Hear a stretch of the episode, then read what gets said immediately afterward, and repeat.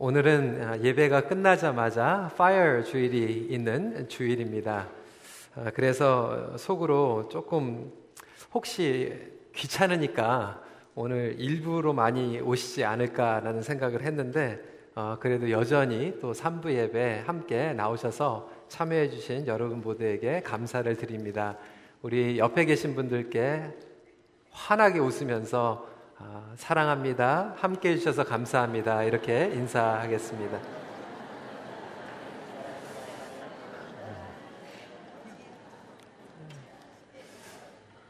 어, 요즘 보면 그냥 제가 설교하기 바로 전에 들어오셔서 설교 끝나고 바로 나가시는 분들이 있는데 아마 오늘은 중간 정도에 들어오실 것 같습니다. 그렇지만 사랑으로 자리를 양보해 주시기를 부탁을 드리겠습니다. 아, 예수님은 우리에게 풍성한 삶을 주십니다. 오늘 저희들이 함께 나누는 말씀은 오병이어의 사건입니다. 어, 교회 주일학교 아이들도 아, 이 이야기는 수십 번 들었던 그러한 내용입니다. 아, 보리떡 다섯 개와 그 물고기 두 마리로 5천 명 이상을 먹이신 이 사건은 예수님께서 보여주신 표적 중에서도 가장 큰 무리가 한꺼번에 목격했던 표적이었습니다. 우리는 잘 알고 있습니다. 예수님께서 단순히 무리들을 만족시키기 위해서 기적을 베푼 것이 아님을 알고 있죠. 그렇다면 예수님의 의도는 과연 무엇이었을까요? 바로 그것은 예수님께서 풍성한 생명의 떡으로 우리에게 오셨음을 알리길 원하셨던 것입니다. 예수님은 생명의 떡이십니다. 영원한 삶과 풍성한 삶을 우리에게 주시기 위해서 이곳에 오셨습니다.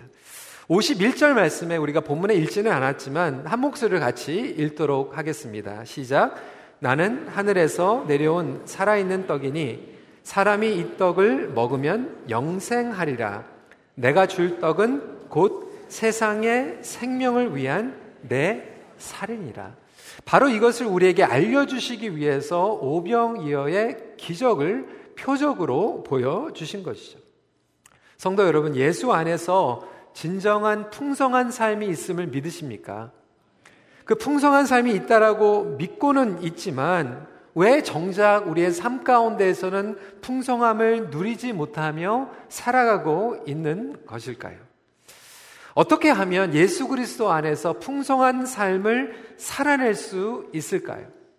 오늘 본문을 통하여서 몇 가지 함께 나누길 원합니다. 첫 번째로 풍성한 삶을 주시기 전에 우리의 믿음을 시험하십니다. 예수님께서 큰 무리들에게 오병이어의 기적을 베푸시기 전에 먼저 제자들을 시험하고 계시는 대목이 오늘 본문에 기록이 되어 있습니다. 5절부터 6절 말씀 다시 한번 읽어보도록 하겠습니다. 시작. 예수께서 눈을 들어 큰 무리가 자기에게로 오는 것을 보시고 빌립에게 이르시되 우리가 어디서 떡을 사서 이 사람들을 먹이겠느냐 하시니 이렇게 말씀하심은 친히 어떻게 하실지를 아시고 빌립을 시험하고자 하십니다. 이 말씀을 보면 빌립을 시험하고자 하심이라라고 하는 그 대목이 어, 우리에게 어, 또 pay attention을 하게 만듭니다. 여러분 예수님의 그 기적과 표적들이요 사복음서에 어떠한 복음서에는 동일하게 적혀져 있는 것들이 있고 동일하게 적혀져 있는 있지 않는 대목들이 있습니다. 그런데 예수님의 이 요한복음에 있는 표적들 가운데에서 유일하게 이 오병이어의 표적만큼은 유일하게 마태복음, 마가복음, 누가복음, 요한복음 이 사복음서에 다 기록이 되어 있습니다. 그럼에도 불구하고 제자들을 시험하고자 하셨다라고 하는 이 의도는 요한 복음에서만 비춰져 있습니다. 여러분 그렇다면 그 의도는 무엇일까요? 요한이 지금 이 말씀을 통하여서 우리에게 알려주기 원하는 인텐션이 있습니다. 모리베이션이 있습니다. 요한은 이 표적의 의미를 강조하고 싶었던 것이에요. 과연 누가 그들의 굶주림을 채워줄 수 있을 것인가? 바로 예수님께서는 오병이어의 사건을 통하여서 그들을 먹여주실 것을 알면서도 지금 이 질문을 통하여서 제자들에게 시험하고 계셨던 것입니다. 여러분 구약에도 보면요 이 오병이어 기적과 같은 짝이 있는데 그것은 바로 하나님께서 친히 자기 백성들을 광야에서 시험하신 것입니다. 신명기 8장 3절 말씀을 보면 이렇게 기록을 하고 있어요. 너를 낮추시며 너를 줄이게 하시며 또 너도 알지 못하며 내 조상들도 알지 못하던 만나를 내게 먹이신 것은 사람이 떡으로만 사는 것이 아니요 여호와의 입에서 나오는 모든 말씀으로 사는 줄을 내가 알게 하려 하십니다. 광야에서 이스라엘 백성들을 시험하시면서 진정한 일용한 양식 만나를 주시는 분은 하나님이다라고 하는 것을 알려주시기 위해서 신명기 8장 말씀을 통하여서 말씀을 주신 것 같이 오늘 똑같이 오병이어의 사건을 통하여서 진정으로 예수님께서 생명의 떡으로 오셨다라고 하는 것을 제자들에게 질문을 주시면서 알려주시길 원하셨다라고 하는 것이죠. 그렇다면 성도 여러분 마찬가지로 하나님께서는 풍성한 삶을 우리에게 주시기 위해서 우리의 믿음을 시험하십니다. 믿음을 시험하시는 이유는 무엇일까요? 우리의 믿음의 현 주소를 깨닫고 성장시키길 원하신다라고 하는 것입니다. 오늘 이 본문을 보면 세 가지 믿음의 유형이 등장하고 있습니다. 빌립의 믿음이 있고요. 안드레의 믿음이 있고 또한 소년이 보여준 믿음의 반응들이 있다라고 하는 것이죠. 첫 번째로 빌립의 믿음을 한번 살펴보길 원합니다. 7절 말씀 같이 읽도록 하겠습니다. 시작. 빌립이 대답하되 각 사람으로 조금씩 받게 할지라도 200 데나리온의 떡이 부족하리이다. 인간적으로는 정확히 맞는 대답이었어요. 빌립은 지극히 현실적인 사람이었습니다. 숫자를 잘 파악했고요. 양을 알고 있었고, 그리고 돈이 얼마나 필요한지 금방 계산을 해서 알고 있었습니다. 여러분, 그렇지만 그것이 바로 빌립의 한계였습니다. 바로 이것이 저와 여러분들의 한계일 수 있다라고 하는 것입니다. 예수님께서는 분명히 제자들에게 그리고 빌립에게 물어보셨어요. 어디서 이것을 구할 수 있느냐? Where? 라고 물어보고 계시는 거죠. 정확한 답은 예수 그리스도였습니다. 예수님께서 원하셨던 그 정확한 답은 어디에서라고 하는 그 대답의 질문이 예, 아, 대답이 예수 그리스도라고 하는 것이죠. 빌립은 분명히 가나의 혼인 잔치 때 예수님의 말씀으로 물이 포도주가 변하게 되는 것을 목격하였습니다. 두 번째로 통하여서 왕의 신화와 세 번째 표적을 다 목격했던 사람이었어요. 첫 번째 표적, 두 번째 표적, 세 번째 표적도 결국은 문제의 해결자가 예수 그리스도라고 하는 것을 경험했지만 다시 한번 이 네 번째 표적에 주어지는 질문 가운데서 예수님께서 어디에서 문제를 해결할 수 있느냐라고 질문했을 때 똑같이 숫자적으로 양식으로 재물로 계산하고 있었다라고 하는 거예요. 성도 여러분, 바로 저와 여러분들이 이러한 믿음을 가지고 주님 앞에 나오고 있지는 않습니까?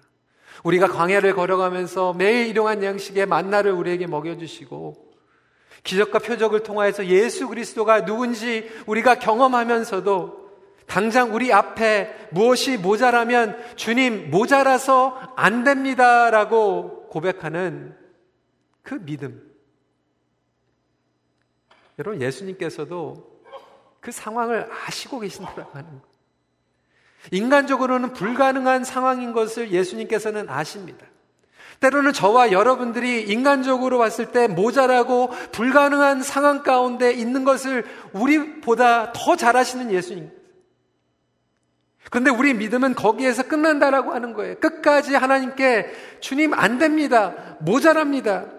심지어는 다른 사람들과 우리의 공동체 가운데에서도 낙심을 주는 영향력과 믿음을 가진 그러한 태도로 나아가고 있지는 않습니까? 여러분 사실상 교회 역사를 보세요. 2000년 동안 교회 역사를 봤을 때 남았던 시기는 부패했던 시기예요. 교회가 남아 돌았었던 시간은, 시간은 부패하고 타락했던 시간이에요. 오히려 모자랐을 때 주님 앞에 나아갔고 모자랐을 때 주님의 역사와 기적을 경험했다라고 하는 거예요. 마찬가지로 우리가 불가능한 상황 가운데에서 하나님께서는 우리에게 질문을 던져주시면서 우리의 믿음을 시험하길 원하십니다. 어떤 분들은 complainer로 주님 앞에 나가고 어떤 분들은 prayer로 주님 앞에 나간다라고 하는 것이죠. 과연 저와 여러분들은 complainer로 주님 앞에 나가고 있습니까? prayer로 주님 앞에 나가고 있습니까? 이것도 없습니다. 저것도 없습니다. 혹시 우리는 그러한 핑계 가운데에서 주님 앞에 온전한 믿음으로 나아가고 있지 못하고 있지는 않습니까? 여러분 한번 생각을 해보세요. 우리 주위에서도 그런 믿음이 있을 거예요.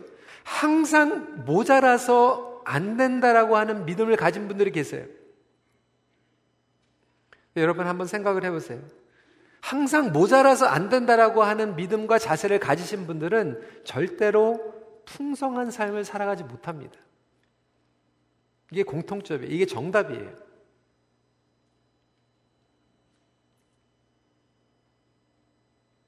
두 번째 믿음은 안드레의 믿음입니다. 구절 말씀에 여기 한 아이가 있어 보리떡 다섯 개와 물고기 두 마리를 가지고 있나이다. 그러나 그것이 이 많은 사람에게 얼마나 되겠사옵나이까. 터무니없이 부족하지만 일단 이 안들의 믿음은 우리가 배워야 될 믿음이라고 하는 것이죠. 왜냐하면 인간적으로 계산이 되지 않는 양이지만 일단 예수님께 가지고 나와보는 믿음이라고 하는 것입니다. 사랑하는 성도 여러분, 안드레와 같은 믿음을 가지고 나갈 수 있는 저와 여러분들 되시길 주님의 이름으로 축원합니다. 우리는 이해할 수가 없어요. 모든 것을 책임질 수도 없어요. 어떻게 보면 보리떡 다섯 개와 물고기 두 가지를 가지고 예수님께 나아가는 자체가 무책임한 것 같지만 그 책임은 우리가 지는 것이 아니라 예수님께서 주십니다. 예수님 알아서 해주세요라고 나아갈 수 있는 그 자세가 더 귀한 자세가 아닐까요? 하지만 오늘 이 말씀을 통하여서 제가 조금 더 포커스를 두기 원하는 것은 이 아이, 이 소년의 믿음입니다. 우리 모두에게 도전이 되는 믿음이 아닌가 생각이 됩니다. 여러분 한번 상상을 해보세요. 한 아이가 예수님께서 근처에 오신다라고 하는 소식을 들었어요. 예수님을 너무나도 간절히 만나고 싶은 거예요. 이 본문을 보니까 어머니랑 같이 갔던 것 같지는 않아요. 그럼 어머니에게 허락을 받는 거죠. 어머니, 제가 예수님을 만나고 싶어요. 꼭 가고 싶어요. 아, 소문을 들으니까 남자만 해도 5천 명 정도, 여자까지, 애들까지 하면 만 명 정도 모인다고 그러는데 어머니가 걱정이 되는 거예요. 아, 걱정이 되는데 조심해라. 근데 배고프면 안 되니까 엄마가 도시락 싸줄게. 그래서 보리떡 다섯 개와 물고기 두 마리를 혼자 먹으면 배를 채울 수 있는 그러한 양을 싸가지고 보내주게 됩니다. 근데 이 소녀는 도시락을 가지고 싸서 앉았는데 저 같으면 먼저 까먹을 텐데 예수님의 말씀이 너무나도 좋으니까 매료가 돼가지고 중간에 먹을 생각도 못하고 이 말씀을 하루 종일 듣는 거예요. 우리 어르신들 생각나실 거예요. 옛날에 부흥회 시작되면요. 그 말씀이 너무나도 귀해가지고 1시간, 2시간 운전해가가지고 밤 11시, 12시가 넘는데도 그 말씀에 매료돼가지고 그 말씀 때문에 감동받고 눈물 흘리고 기도했던 그런 기억들이 있을 거예요. 이 소년이 예수님의 말씀 가운데서 매료가 돼가지고 어머니가 싸준 그 도시락도 까먹지도 못하고 말씀을 다 듣고 있었는데 이제 그 시간이 끝나고 이제는 좀 허기를 채우고 싶어서 음식을 먹으려고 하는데 한 번도 만나지도 못했던 예수의 제자 중에서 안드레라고 하는 사람이 그걸 다 달라고 하는 거예요. 아니, 내 옆에 있는 짝꿍하고 그냥 반씩 나눠 먹으라고 그러면 그 정도는 괜찮을 텐데 이거는 굉장히 수상한 거 아닙니까? 옛날에 교회에서 좀 뭐 사고가 났다든지 뭐 안 좋은 경험을 가지신 분들은 아마 절대로 이렇게 못 내놓을 것 같아요. 근데 이 아이는 모르는 채 통째로 달라고 하는데 내가 가지고 있는 것은 별거 아닌 것 같지만 그것을 주님 앞에 기꺼이 드리는 믿음을 가졌다고 하는 거예요. 여러분, 우리가 가지고 있는 것이요. 별거 아닌 것 같은데 사실 인간적으로 생각하면 주님 앞에 드리려고 할 땐 굉장히 커 보일 때가 많이 있지 않습니까? 제가 그것을 LA에서 중고등부 사역하면서 너무나도 많이 봤어요. 지금도 우리 EM은 9시 반에 여기에서 예배를 드립니다. complain 하는 친구들이 많죠. It's too early. 9시 반에. 그러니까 LA에서도 이제 예배를 드리면 이제 예배가 한 10시 정도에 이제 예배를 드리니까 애들이 막 complain 하는 거예요. 목사님이 It's too early. Monday through부터 Friday까지 학교 가고 또 토요일 날 또 SAT 학원 가고 그러니까 주일날 하루 정도는 좀 늦잠 잘 수 있는데 이 교회 예배가 10시에 하니까 9시에는 일어나야 되니까 너무 early하다는 거예요. 그렇게 complain 하는데 제가 언제 그게 가짜라고 하는 것을 깨닫게 되냐면 2002년도 월드컵을 할 때 애들이 새벽 4시에 일어나가지고 축구를 보는 거예요. 알람을 3개, 4개를 켜놓고 혹시 못 일어나가지고 게임을 못 볼까가 그 큰 TV에 때로는 교회까지 와가지고 새벽 4시에 제 시간에 와가지고 어떤 친구들은 30분 일찍 와가지고 티셔츠를 갈아입고 머리에다 둘러싸고 대한민국 하면서 그걸 보더라고요. 내가 월드컵 보기에는 아깝지 않은데 주일날 예배 드리기에는 아까운 거예요. 우리 골프 좋아하시는 분들 많이 괜찮아요. 제가 골프 나, 골프가 나쁘다는 게 아니에요. 근데 우리 EM에서도 골프 좋아하는 친구들이 있어요. 그래가지고 매년 Day, Father's Day가 되면 와이프들이 그냥 고개를 절레절레 흔드는 게 뭐냐면 Father's Day가 되면 와이프들의 허락을 받아가지고 골프를 치는데 새벽에 모여가지고 3라운드를 칩니다. 아니 3라운드를 치든 5라운드를 치든 전상은 안 해요. 근데 저는 그 3라운드 치고 와가지고 주일날 예배에 좀 예배를 한번 세 번 좀 연속으로 드리자고 좀 부탁을 했으면 좋겠어요.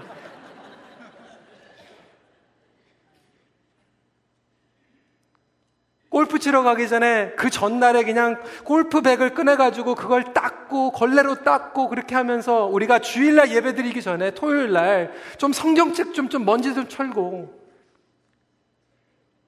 하나님 앞에 예배 드리는 자세로 나올 수만 있다라고 한다라면 얼마나 좋을까요? 제가 오늘 일부 예배 때 이 얘기를 했더니 몇 분 집사님께서 그 얘기 하더라고요. 아, 우리 정교인 골프 대회 있는데 그거 하기 전에 여러분 골프 대회는 선착순으로 하잖아요. 돈 내고. 저는 우리 교회 대청소에 좀 돈 내고 선착순으로 200명 정도 받았으면 좋겠어요. 우리가 우리를 위해서 쓸 때는 별거 아닌 것 같고 그 3시간, 4시간 별거 아닙니다. 건강을 위해서는 하면서 하나님 앞에 드릴 때는 그것이 너무나도 크게 느껴지고 너무나도 아깝고 이 아이는 자신이 가지고 있는 것을 예수님께 드렸어요. 그것으로 예수님께서 다 드시든지 5천 명을 먹이실 것은 생각도 못했어요. 예수님이 혼자 드시든 가지고 가시든 그는 알지 못했어요. 알지 못하면서 드리는 것이 놀라운 믿음 아닙니까? 우리는 꼭 정확하게 알아야 돼요. 자세히 알아야 돼요. 그리고 내가 드렸으면 꼭 내가 간섭해야 돼요. 그 이유로 우리는 하나님 앞에 드리지 못해요. 우리는 변화를 원해요. 공동체의 단합을 원해요. 그렇지만, 아, 내가 혼자니까. 부족하다고 생각하고 연약하다고 생각해서 나 혼자 드리는 것은 불가능하다고 생각해요. 하지만 오늘 오병이어의 사건은 한 소년의 작은 순종으로 놀라운 역사가 일어나게 됩니다. 이 소년이 크레딧을 받은 게 아니에요. 내가 이름을 드러내고 내가 크레딧을 받는 것이 중요한 것이 아니라 온전하게 예수 그리스도께 드리는가. 우리는 이러한 순수한 믿음을 잃어버렸어요. 이제는 교회 안에서 하나님 앞에 드릴 때도 이렇게 순수한 믿음으로 드리는 게 아니라 이해관계가 섞여져 있어요. 지난주에도 말씀을 드린 것 같이 우리는 예수님의 그 기적과 동역을 하는 게 아니라 동업을 하고 있어요. 오늘 이 내용에 이야기하고 있지 않지만 그 군중들의 믿음이에요. 동업하는 거예요. 떡을 먹으니까 물고기를 먹으니까 예수님을 왕으로 삼으려고 했던 그러한 믿음. 근데 예수님께서 말씀하신 그의 피와 그의 살이라고 얘기했을 때는 오늘 성경에는 나와 있지는 않지만 나중에는 그 군중들의 믿음은 어떠한 믿음이죠? 66절에, 66, 66절에 보니까 집으로 돌아가는 믿음. 자기들이 원할 때는 예수님을 왕으로 따르고 자기들이 원하는 것을 들어주지 않을 때는 집으로 돌아가는 믿음. 혹시 저와 여러분들이 그런 이해관계에 설켜가지고 신앙생활하고 있지는 않습니까? 저와 여러분들이 이러한 순수한 믿음으로 돌아가기를 간절히 소원합니다. 두 번째로, 풍성한 삶을 위해 우리를 배불리 채워주십니다. 무리들을 배불리 먹이기 원하시는 예수님의 마음, 본문을 통하여서 이해하기 시작합니다. 여러분, 예수님께서는요, 우리의 영적인 것만 채워주시는 분이 아니라 육적인 것도 채워주시길 원하시는 분이십니다. 여러분, 영과 육을 구별하지 마세요. 그건 이단의 사심, 사, 아, 아, 이, 이단이 가리키는 가르침이에요. 우리 교회에서도 이런 예수님의 마음을 가지고 섬기시는 분들이 있잖아요. 몇 주 전에 그 성교 한마당 몇 주 동안 고생하고 나서 하루 종일 일하고 하루 종일 청소를 했는데도 불구하고 그 다음날 우리 친교위원회는 또 그 다음날 먹일 국밥 준비하니라고 늦게까지 계시더라고요. 그게 예수님의 마음 아니겠습니까? 그 성도들이 왔을 때 영의 양식만 먹는 것이 아니라 육의 양식도 먹이고 싶은 마음이 예수님의 마음이에요. 오늘 본문을 보니까 11절, 12절 말씀, 예수께서 떡을 가져 축사하신 후에 앉아있는 자들에게 나눠주시고, 물고기도 그렇게 그들의 원대로 주시니라 그들이 배부른 후에. 저는 이 대목이 너무나도 은혜 받 원대로 주시고, 배부를 때까지 주시는 주님인 줄 믿으시기 바랍니다. 영어 성경에 보니까, when they had eaten their fill. 여러분, 주님께서는 우리를 배부르게 해 주시는 분이에요. 그런데 왜 저와 여러분들은 배부르지 않을까요? 왜 우리는 이렇게 헝그리 할까요? 교회 안에 보면 이렇게 헝그리하고 앵그리 해가지고 행그리 하신 분들이 많이 있어요. 왜 우리는 이렇게 헝그리하고 앵그리 할까요? 부족하다라고 여기기 때문에 아닙니까? 모자란다라고 생각하고 있지 않습니까?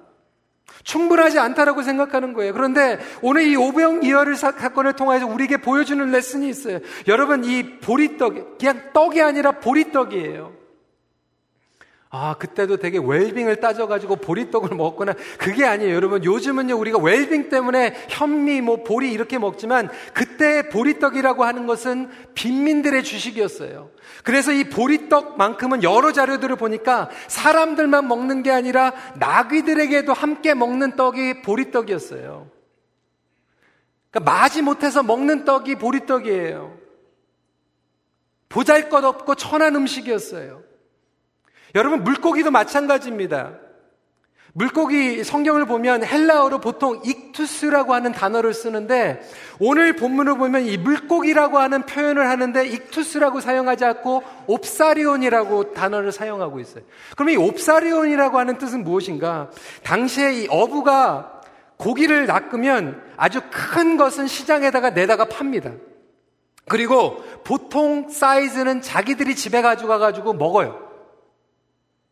그러면 아주 조금하고 이것도 아니고 저것도 아닌 것은 그냥 버려요. 그 버렸던 것을 주변에 살고 있었던 가난한 사람들이 주워가지고 소금에 절여가지고 먹는 게 옵사리온이에요. 그러니까 큰 것도 아니고 중간 것도 아니고 그냥 아무도 보잘 것 없이 버려버리는 물고기 두 가지, 두 마리를 가지고 예수님께서 축복하셨다라고 하는 거예요. 예수님께서는 보리떡 다섯 개와 옵사리온 두 개를 가지고도 우리를 배부르게 하실 수 있는 분인 줄 믿으시기 바랍니다. 그런데 왜 우리는 그렇게 갈급합니까? 왜 이렇게 배고픕니까?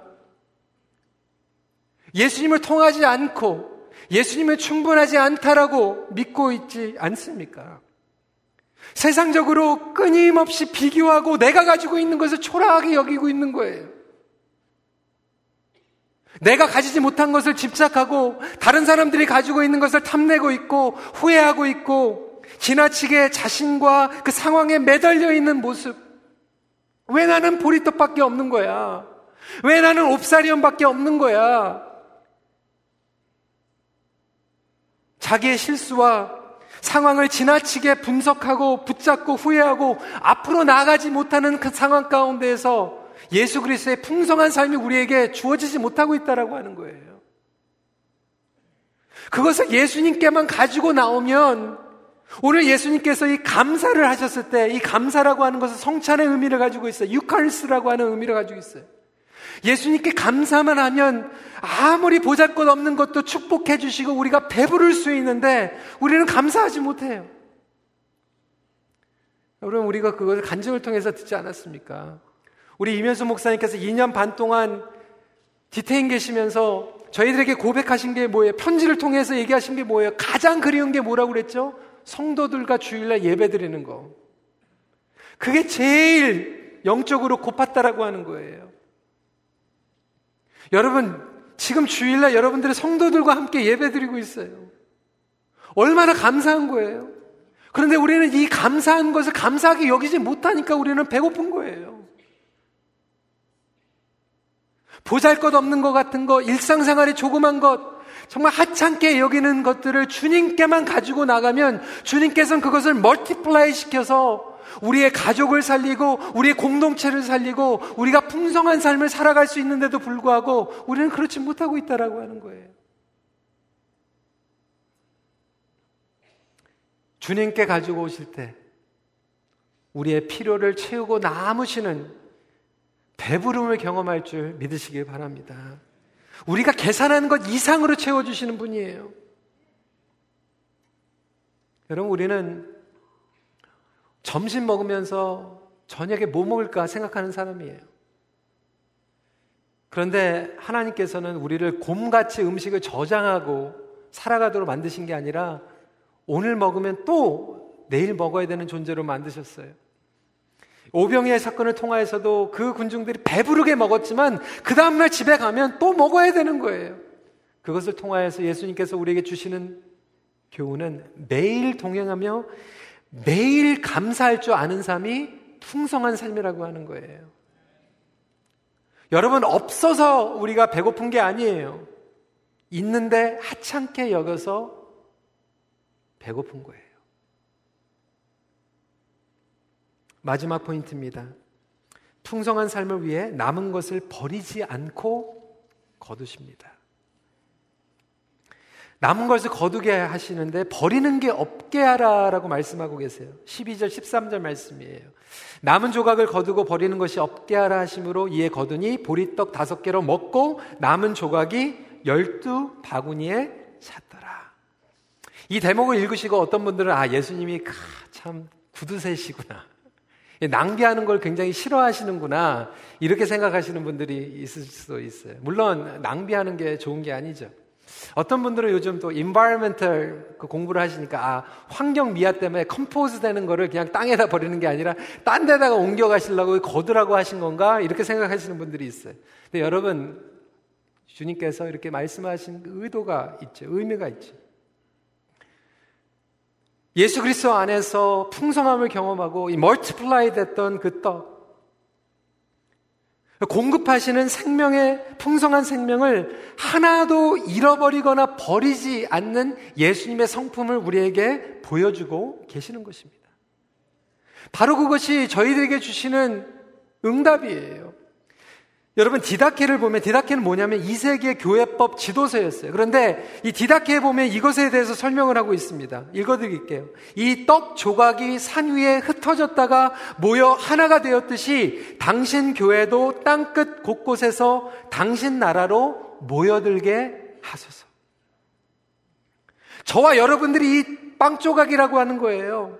예수 그리스도 안에서 번식되고 열두 광주리는 신앙 공동체를 의미하고 있어요. 열두 제자가 들고 갔던 그 바구니가 교회와 같이 예수 그리스도께서 저와 여러분들을 축복하여 주시면 우리도 예수님과 같이 그 생명의 딱 떡과 같은 역할을 하면서 이 세상에 선교적인 사명을 가지고 나아가게 된다라고 하는 거죠. 그런데 저와 여러분들이 예수 그리스도 안에서 축복을 받으면 한 조각도 버리지 않고 낭비하지 않고 잃어버리지 않고 그 바구니에 챙겨서 우리를 끝까지 책임져 주신다라는 예수 그리스도의 신실하신 약속이라고 하는 거예요. 여러분 우리의 실패, 우리의 과거까지도 예수님은 버리지 않으십니다. 축복의 통로로 사용하십니다. 여러분이 아무리 부족한 존재라도 주님은 우리를 거두어 가세요. 하나님의 나라의 확장과 풍성한 열매로 성화시키십니다. 여러분 이것이 바로 교회인 줄 믿으시기 바랍니다. 교회라고 하는 것은 정말 군중들이 모였지만 오병이어의 표적과 같이 예수 그리스도를 만나게 되고 예수 그리스도의 떡을 먹고 예수 그리스도의 떡과 같은 인생으로 저와 여러분들이 multiply 돼 가지고 광주리에 담겨서 전진하는 공동체인 것입니다. 그런 삶을 살아갈 때 우리는 배부를 수밖에 없다라고 하는 거예요. 여러분 결론입니다. 예수님께서는 하나님만 공급해 주실 수 있는 풍성한 삶을 우리에게 오늘도 주시길 원하십니다. 하나님의 뜻을 구하는 자에게 허락하시는 영과 육의 풍요를 주심을 믿으시길 바랍니다. 여러분, 모자라서 안 돼. 이게 틀려서 안 돼. 라고 하는 믿음은 절대로 예수님의 풍요로움을 누릴 수가 없어요. 하지만 그 풍요로움을 내가 가지고 있는 것들을 나누기 시작할 때 우리 안에 풍성함이 경험되게 됩니다. 5천 명, 만 명의 multiply해서 나눠주고 또한 거두는 생명의 공동체 안으로 저와 여러분들을 부르시고 바로 우리 큰빛 교회가 그런 교회가 되기를 하나님께서는 원하십니다. 천국의 풍요로운 약속을 이 땅에서 앞당겨 살아가는 저와 여러분들이 되시길 소원합니다. 말씀을 정리합니다. 예수 안에서 매일 공급되는 하나님의 풍성함을 누리며 나누십시오. 시간에 함께 기도하도록 하겠습니다.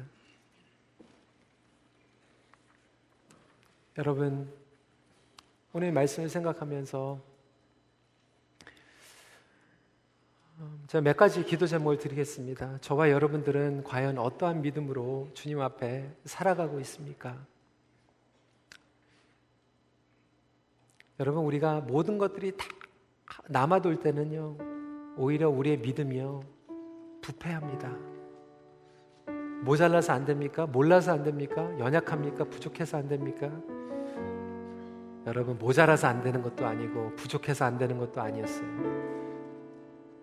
어디서라고 하는 질문에서 막혀버린 거예요. 우리 시간에 우리가 가지고 있는 정말 보잘 게 없는 보리떡 그리고 옵사리온 주님 앞에 나아가길 간절히 소원합니다. 이렇게 기도해 주시고요.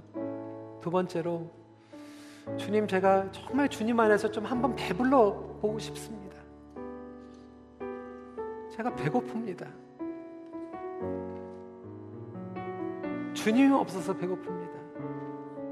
내가 혼자 해결하고 해서 배고픕니다. 주님 이제 주님 안에서 정말 배부름을 경험할 수 있는 영적인 축복을 부어 주시옵소서 이렇게 기도해 주시고 마지막으로 주님 그 남은 떡 조각 하나도 잃어버리시지 않고 바구니에 챙겨 주시는 주님 나도 챙겨 주실 것 믿습니다. 여러분 자녀 위해서 기도하세요. 여러분 가족들 위해서 기도하세요. 정말 보잘것없는 그 조각인 것 같지만 예수님께서는요 끝까지 책임져 주시고 거두어 가십니다. 책임져 주십니다. 낭비치 않으십니다. 그렇다면 주님 끝까지 신뢰하며 주님 앞에 감사하는 자세로 나아가기 원합니다. 우리 이 시간에 같이 기도하도록 하겠습니다. 기도하시겠습니다. 아버지 하나님, 주님 이 시간에 감사합니다. 아버지 하나님, 오늘 우병의 기적을 통하여서 우리가 함께 바라본 것 중국 에.